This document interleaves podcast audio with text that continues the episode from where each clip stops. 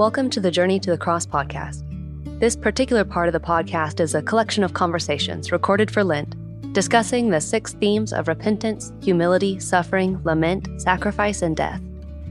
We hope these conversations help you to better engage in the daily liturgical elements of the podcast as you seek to contemplate Christ's work on the cross. Today, we'll be hearing from Will Walker, Todd Stewman, and Karen Yang. I'm Dorothy Bennett, and I'm excited to talk with you all more about death and its place in the Christian life.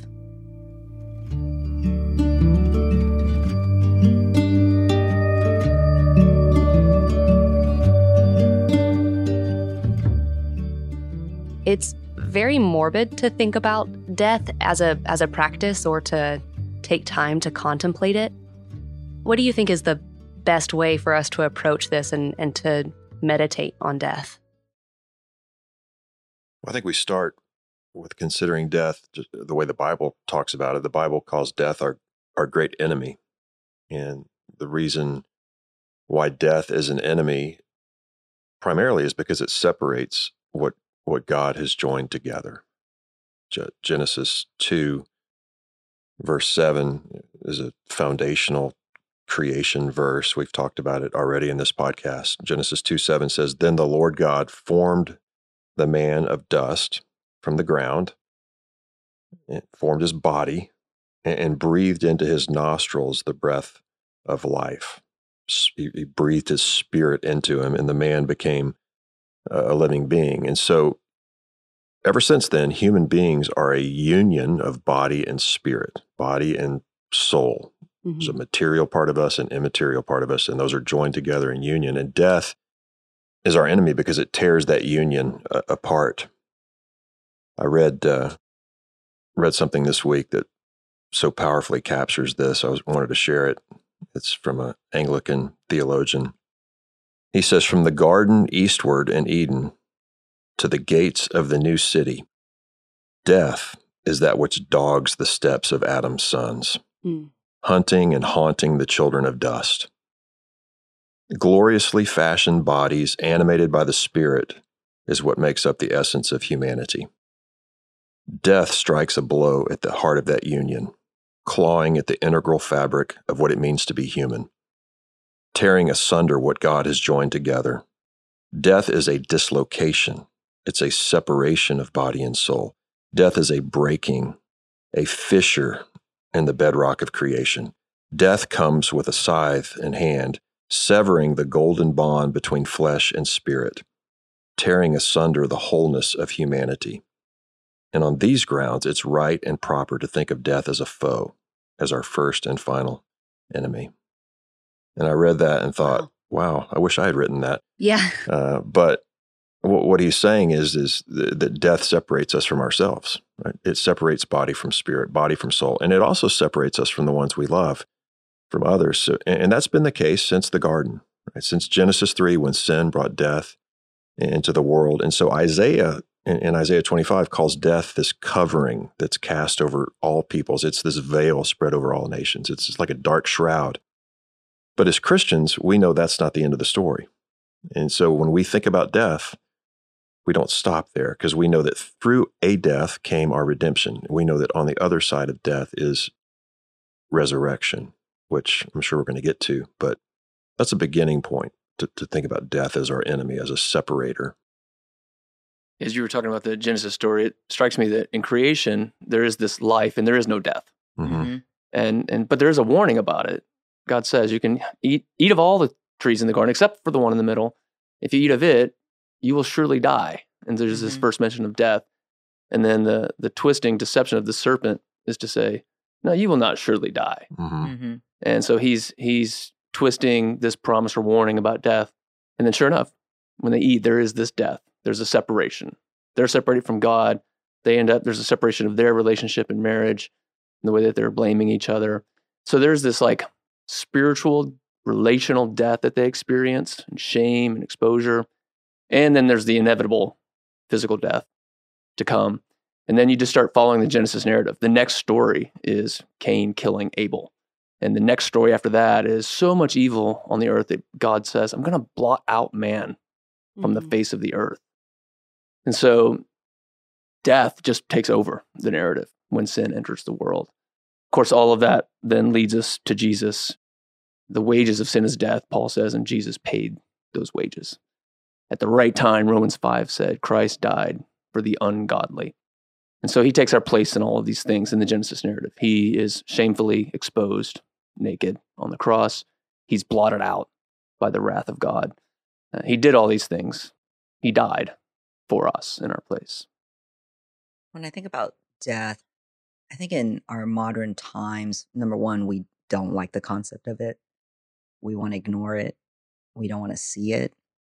And I think there's something that is very powerful when we really truly enter into the experience of death. I, I think of how oftentimes I imagine in olden times, you know, when someone dies, we hear stories, and in different cultures, that's still the case today. Just the wailing, the massive, mm-hmm. like, grief that is accepted. It's it's part of the tragedy of losing a life.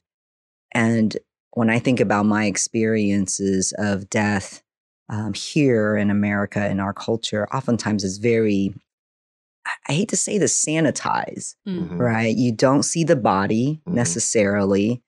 Obviously, you want to honor the memory of the person, but I, I don't think, unless you're in a field such as the medical field, um, you know, where you're rescuing people, you know, on the verge of death, I don't mm-hmm. think we see that. And what we see is always a TV version of it or mm-hmm. something on the media. And I think that distance really does us a disservice when you were talking earlier, Todd, about death, I, I keep thinking of instances where I've I've seen the life go out.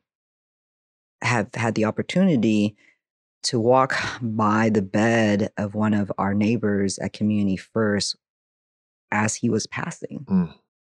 And to see the difference of what he was like breathing alive, even in the moments before, to right. the fact that his body is no longer yeah there's no more spirit there you know it's it's tragic and so i think there's a loss for us oftentimes because we of the fact that we're so fearful of death that we actually can't come near it mm-hmm.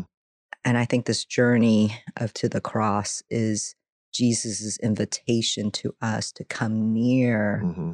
to death because we can't experience what real life is if we aren't willing to come near to mm-hmm. it you know as a christian we we we love to talk about resurrection but it's only as significant as we can see the deep deep tragedy mm-hmm. of what death is I love what you're saying because in in your part you're saying that our separation is very fake because we don't have a handle on the situation. We're just avoiding grappling with the topic. And that to enter in and, and grapple with the topic is actually to see a lot of the hope. Um, and Christ is calling us to that. Thinking of that, you're saying that there is a benefit for us entering in and actually going through the mourning. What what is that benefit as you think about it? When I think about loss and when I've been close to it and really enter into the recognition and the grieving of it, it ultimately speaks to the value of the individual, the value of that life that God, as Todd said, he himself breathed into humankind. You know, the image of God, the preciousness that's implanted in every single human being is there. And so to enter into the grief, in a sense, is to acknowledge the preciousness of that human because he was made in God's image. And I think the distance that we create actually makes us less sensitive to what God has placed, the value of human beings. And, um, and ultimately, as we think about this further down, it's the value of Jesus dying as a man for us to look at that. Um, the distance, I think, reduces that value. Mm. Were you there when they crucified my Lord? Were you there when they crucified my Lord.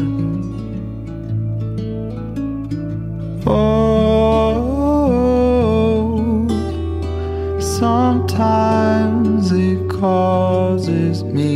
tremble, tremble, tremble. Were you there when they crucified my Lord? I think there's there's value in considering our own mortality because it helps us see life the way it is. Uh, that, that, to be honest about death, to be to consider it, to to consider our own frailty, like Karen was saying, that the human race uh, tries to escape death, avoid death, ignore it, preempt it, gloss over it, hide it, but but that doesn't make it go away. That death is a reality for all of us. You know, we're, we are one day closer to death today than we were yesterday. I read somewhere in an article a number of years ago that from about age 30, our bodies begin powering down. And I was like, man, why you got to say it like that?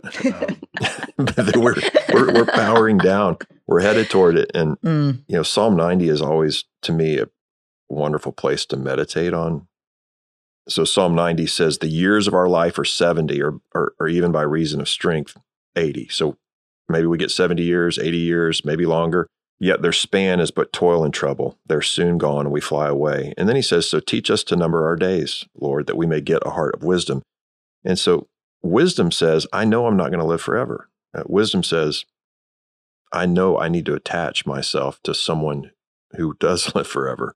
Meditating our own on our own mortality is actually quite healthy mm-hmm. to live a wise life. Makes me think of Ecclesiastes 7. Uh, love this verse. He says, It's better to go to the house of mourning than to go to the house of feasting. For this is the end of all mankind, and the living will lay it to heart. Sorrow is better than laughter, for by sadness of faith the heart is made glad. I think this speaks to what you were talking about, Karen. We're just we're we're distanced from death, and we don't want to go to the house of mourning. I want to go to the party more than I want to go to the funeral. Given my own, you know, if that's what I'm going to do on a Saturday, yeah, I'll go to the party every time. And, and sometimes partying is good. There's a place for the party. But if I'm always going to the party, if that's always my choice, is to move away from mourning and grieving and death and sadness and always prefer merriment, that's a form of escape. That's a form of me trying to detach from the reality of sin and death in the world. And when I do that, it it it shallows my soul. I don't become a person of depth. I'm not in touch with the things that make life substantive. You know, if I'm always going to parties, at some point that gets old. It serves more as a distraction than anything. But when I go to the house of mourning, there's something beautiful that comes out of it is that recognition of the value of life and the brevity of time that we have on this earth 70 80 if we're strong it actually infuses gratitude it infuses a sense of gratitude like oh wow i am taking this next breath how will i steward this next breath and so when i go to those parties i'm much more able to actually lay a hold of how precious the moments of joys are in light of my death, in light of the hard things. It's not just, oh, this is just something I'm going to. I'm like, oh, thank God I am alive. I mean, with people that I enjoy, I can celebrate. This is awesome. Yeah. And it calibrates me in life. It calibrates me because if all I have are quote unquote happy moments, I think of it as an amplitude, you know, like they a, lose their value. They lose yeah. their value. The depth, the substance really comes in the breadth and the depth of experience that we have. And to cut off or avoid pain, suffering, mm-hmm. death actually limits us and prevents us for the joy that God has created us for ultimately. Well, this is like the whole purpose of Lent, right? Mm-hmm. Because we don't normally think about any of these themes suffering, lament, sacrifice. That's not like our normal day to day. So to be, you know, forced, quote unquote, into the practice of meditating and thinking about these things, the reason we're doing that is so that we can appreciate anew the mm-hmm. joy and the celebration of Easter Sunday. You know, it, that thing that you're talking about really is just the whole purpose of this season of Lent. We started off with this is a potentially morbid subject, and in the conversation, we've recalibrated it as it is also something very hopeful and necessary to draw near to. Something that is on my mind to talk about just as we're discussing Christ defeating the great enemy of death that was it you said hunts and haunts us. It's very beautiful. Why didn't Christ, whenever he defeated the enemy of death, eradicate all death? Why are we living in this place of, as you say in the devotional, already but not yet? You know, the answer to these kinds of any why question, and I, mm. I mean, sort of say this tongue in cheek, but it's true. The answer is because that's the way God wanted to do it. why did God allow sin to enter the world? Mm-hmm. Why did God ordain that it is through sacrificial death that sins are atoned for? Why did he send his son to die? Why, when he died, didn't he eradicate death once for all right then? You know, the, all these questions are essentially, you know, the bottom answer is because God and his wisdom, which is his thoughts are above our thoughts. Mm-hmm. His ways are not our ways. And so I don't want to presume to think that there could have been a better way. And so the why question is because God ordained it this way.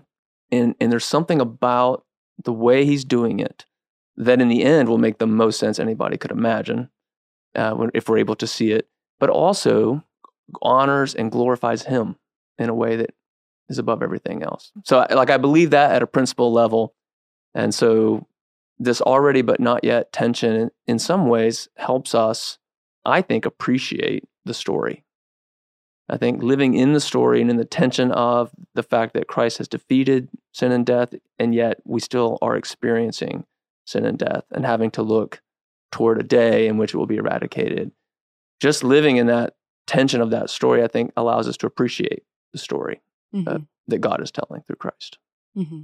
I don't know why he hasn't eradicated death at his resurrection, but I do know that his resurrection guarantees that death will be eradicated. You know, that there's the, the great the great chapter in the Bible on resurrection is 1 Corinthians 15. And listen to a couple of things that it says here in 1 Corinthians 15. It says, But in fact, Christ has been raised from the dead, the first fruits of those who have fallen asleep. That word first fruits means he is the first part of the harvest, meaning more, more harvest is to come. So more resurrection is to come, in other words. For as by a man came death, through Adam came death, by a man also comes resurrection of the dead.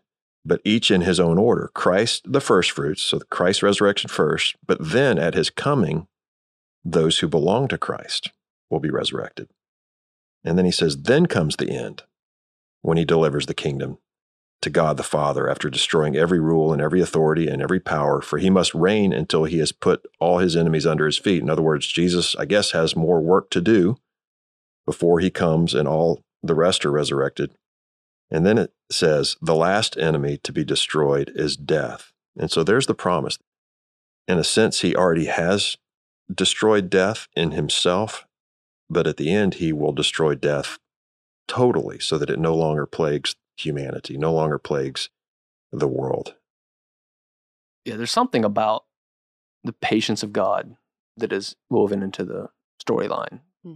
Because the promise to deal with sin and, and death comes in Genesis 3. Hmm. And then there's a lot of stuff after that. Back to the why question, there's just something about it. And I think part of it is the there's a beauty of the story that God's telling that we get to appreciate. And then you know, Peter says it is patience means salvation for mm-hmm. more, for more. Mm-hmm. Uh, meaning there's just there's a timeline involved in God redeeming a people for Himself, and there's all kinds of formation in those people along the journey. As we're imitating the the life of Christ and and looking at these themes in the life of Christ for this season, this one's a a difficult one because it's Christ's sacrificial death what can we derive from this aspect of Christ's life to emulate in our lives today? By definition, we are we are joined to Christ in his suffering and his death. It's actually one of the things that our baptism points to. Romans 6 says, Do you not know that all of us who have been baptized into Christ Jesus were baptized into his death? We were buried, therefore, with him. How were we buried with him? by baptism into death, in order that, just as Jesus Christ was raised from the dead by the glory of the Father, we might too walk in newness of life. And so he goes on to say, We've been united with him in his death, so that we'd be united with him in his resurrection. And then he says, We know that our old self, our sinful nature, was, was crucified with him in order that the body of sin might be brought to nothing. What he's talking about is how the spiritual life works, right? The, the, the old sinful nature has to be put to death.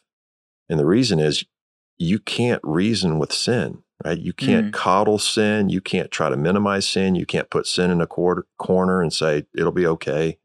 Sin is like mold.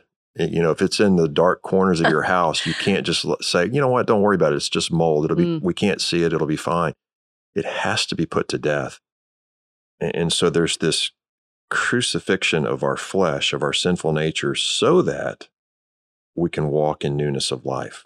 And because we're joined to Jesus, his death can become our death, but also his resurrection can become our resurrection, not just at the end of all things, like now in, in the way we live our, our daily life. You can't have resurrection until you have death.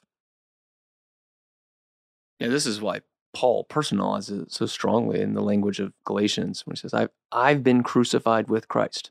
It is no longer I who live. Right but Christ who lives through me. You know, that that's intense language. Mm-hmm. You see it elsewhere in the New Testament writers. I mean, Paul, we, we've talked about this in a previous episode, but Philippians 3, Paul talks about wanting to know Christ and the power of his resurrection. And then he goes on, and that I may share in his sufferings, becoming like him in his death. Mm-hmm. In other words, to, to know the power of resurrection is going to involve deaths baptism becomes this daily metaphor, or rhythm for life where I'm I'm constantly dying to self, putting the old self to death so that I might experience the power of resurrection. Were you there when they laid him in the tomb? Were you there? Were you there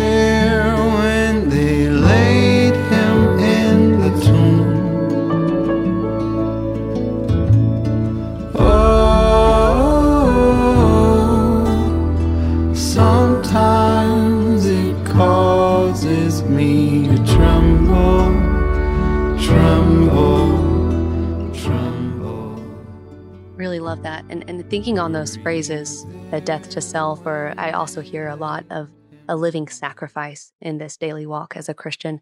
Um, I'm very familiar with those terms, but how would y'all break those down for new ears? Like, what do those mean in a practical sense?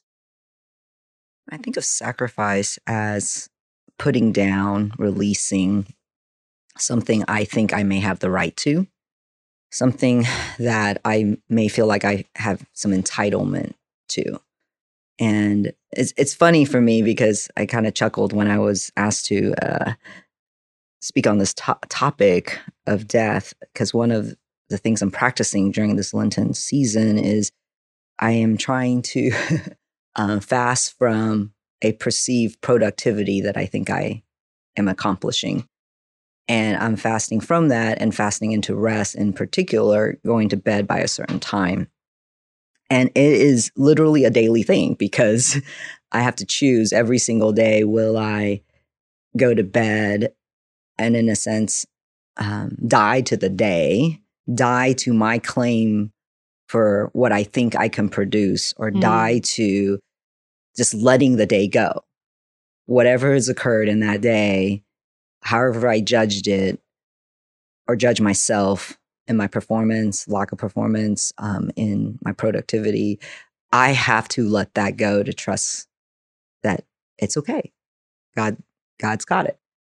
And his mercies are new every morning. But in my flesh, I fight against that. I have found myself very resistant to going to bed by the time that I said I would. I found myself trying to squeeze in ridiculous activities at the last minute. And it's this like painful war within myself to give up control to God. Yeah, our natural self, the way the Bible talks about it, the flesh, this term, the flesh, just means our natural tendencies, our natural desires. Galatians 5 says, those desires are opposed to God, opposed to the things of God, opposed to the Spirit of God. Um, the flesh is in opposition to the Spirit. And in God's goodness, He has given us His Spirit. He has inspired us, so to speak, kind of like a, it's a retelling of Genesis 2 7. That's what it means to become a Christian, that we he breathes new life into us and we're born again. We're born anew. We have his spirit in us and we can walk according to his spirit. But the flesh is still hanging around, mm-hmm. these natural desires. And so Paul says, those who belong to Christ Jesus have to crucify the flesh with its passions and desires. Uh, again, we can't just coddle the flesh and say, mm-hmm. it'll be all right. If we're going to live in the spirit, which leads to life, we crucify the flesh, which is daily choices of saying no to ourselves, so to speak. Yeah, the practice during Lent, which Karen referred to of fasting or giving something up, there's nothing magical or super right. spiritual about that. What it does is it reveals exactly how hard it is to walk in this daily dying to self. Mm-hmm. And so if you if you tend toward like I'm not a I'm not a rule keeper. I don't care about rules at all. And so Lent is really hard for me, you know. I've given up social media and phone games and just any kind of scrolling mindless activity on the phone. But there are times where I literally have nothing to do. And I'll just think, well, I mean, that's not the, the spirit of Lent is, you know, like this will be a good time. I can do this right now. I'm constantly trying to justify the indulgence of my flesh. That's always there. Now, if you're like my wife and you care a lot about rules, you know, you you end up your the tendency will be to like really make the giving thing up a mark of your like righteousness. There's a performance, you know, and so these two things are always at hand as we're thinking about dying to self. There's always self justification, which is usually about indulging the flesh. There's always this kind of performance, got to measure up kind of thing. And, you know, just neither of those are what we're talking about the reason the Christian life is hard is not because we don't have time or because we're distracted. It's because we don't want to die. We want to live to our desires. I want to scroll on the phone when I have nothing to do. I want that. Um, but to die to that is a whole different thing, you know, even than to resist it. Jesus comes and models for us a way of life that is that is truly dying so that we can take up this cross that he speaks of. He says, Take up your cross and follow me. And that's what he means. He means you need to take up a way of life that is dying to the old desires of the flesh, to self justify, to rationalize, to indulge, to put your desires front and center above all else. And, and instead, put the desires of God, put his kingdom above all else, and find true life. It turns out true life in Christ is way better than hmm. scrolling mm. Facebook. I don't know. Who would have Who would have thought? I, I, think of the I think of uh, in Hebrews where um says that you know Christ for the joy set before him endure the cross mm-hmm. and scorning its shame all all of that all that he suffered because for the joy set before him. I think this is what points to that true life that you're talking about, Will. Right? That we don't know because we are under the power of sin and death. We have no clue what that is. And the fact that he has walked through this life as a human being, has gone through everything that he's gone through for that joy, right? And part of that joy is reunion with of us to God, to each other. There's this depth of how we were designed to be in union with Christ, but really in communion with the Trinity, with each other, that we have no clue. He has tasted it and he has walked through our experience to show us no, no, no, that is so worth it. Like everything you think, scrolling, staying up late, partying, all these things you think are life giving pales, pales in comparison. And the thing that you fear most, which is death, that is actually a doorway right it's it's i think about this like the end of one day as i die to my day literally falling asleep it is the beginning of his new mercies for the next day mm-hmm. i keep refusing it because i want to hold on to the past mm-hmm. because i know that i know it I don't know what tomorrow will bring. And I think one of the biggest exercises in this practice of dying to ourselves is going back and believing his promises, believing that that ne- new day, what is to come, the not yet, is so much more glorious. We're kind of touching on it here and there, but the hope that comes with the resurrection. Looking forward to Easter Sunday, how are you all contemplating the resurrection of Christ in this season as follows his death that we're talking about? The resurrection, both Christ raising from the dead, but also the hope of our resurrection, is the motivating thing uh, when it comes to dying to self. There's all kinds of just you know good things in life that I want to do. the The tendency of the flesh, or the cry of the flesh, is to live as though this world is all we have. And so I've got to get and grasp and take and experience. I've got to travel to every place and experience every pleasure I can because this is it. Mm-hmm. But the reality of resurrection assures me that this world is not all there is. And so I can lay down the desires of the flesh for the sake of the kingdom because, look, I may never go to Europe, but in the new heavens and new earth, I will have a long time to walk every inch of Europe and glorified Europe. It'll be better than it is now. That's kind of a silly example, but but to me, that is when I think about resurrection life and the hope of eternity, is really the main motivating force and that compels me to like lay down the desires of the flesh now. I'm really anticipating Easter and, and all that it means. I've, I've been keenly aware of death lately in my own family. We lost someone just yesterday that's mm-hmm. dear to our family, in our own church, in the world with war and Ukraine and COVID. And, you know, death is just in, our face. So when I think about Easter, I think about the contrast of the promises of Jesus to a world of death. Three times he says in John chapter 6, listen to this. In John 6, he says, For this is the will of my Father, that everyone who looks on the Son and believes in him should have eternal life, and I will raise him up on the last day. I will resurrect him. Then he says, just a few verses later, No one can come to me unless the Father who sent me draws him, and I will raise him up on the last day. I will raise those who believe in me up. A few verses later, he says this Whoever feeds on my flesh and drinks my blood has eternal life, and I will raise him up on the last day. Jesus is the only one that we can give our full allegiance to who actually will give us life. You know, all these other things we give ourselves to take life from us.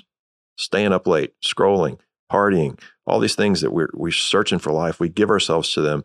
They take something from us. Jesus is like, no, I'm not going to take something from you. I'm going to give you life. My resurrection is not just a neat story that we tell one Sunday a year, it actually means your resurrection.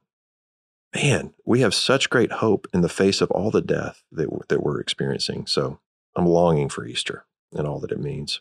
Yeah, if death is evidence that the world is not the way it's supposed to be, resurrection is the promise that it will be set right. Mm-hmm.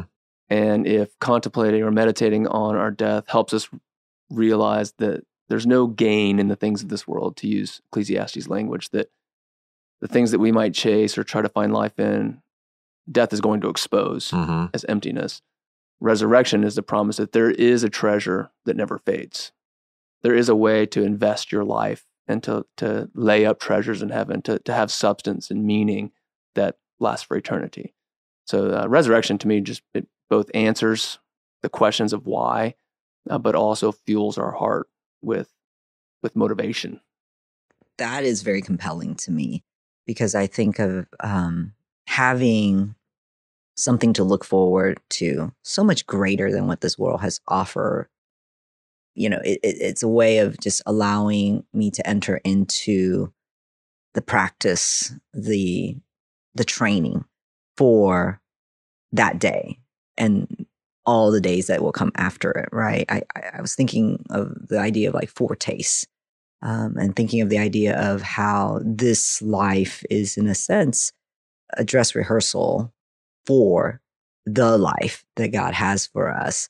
And if that's the case, I want to grow my desire for that day. I want to grow my sensitivity to be able to begin to taste what that life could look like. And the only way I can shape and form my palate or my appetite for that is through these practices of dying to myself and saying, I'm going to change my palate for what's tasty or attractive in this life and really reform my appetite mm. for the things that is of substance. You know, Isaiah 25, which I mentioned at the beginning, where it talks about this veil over humanity, this covering cast over all peoples. Right after that, he says, But he will swallow up death forever, and the Lord God will wipe away tears from all faces.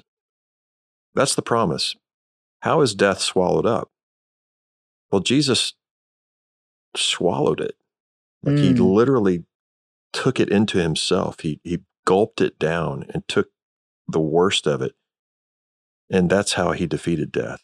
It looked like death defeated him, but he was, and this is the great reversal in the gospel, he was defeating death by swallowing it. And then he gained victory over it. And so that's the hope of Easter that the veil is going to be taken away, the shroud is going to be taken away because Jesus swallowed up death for us. Very excited to worship and celebrate with y'all on Easter Sunday. Thank you so much for discussing death with me and for reframing it within this hope that we have in the resurrection of Christ. And it's been wonderful to take part of this podcast and to be in these conversations with you guys. Thank you.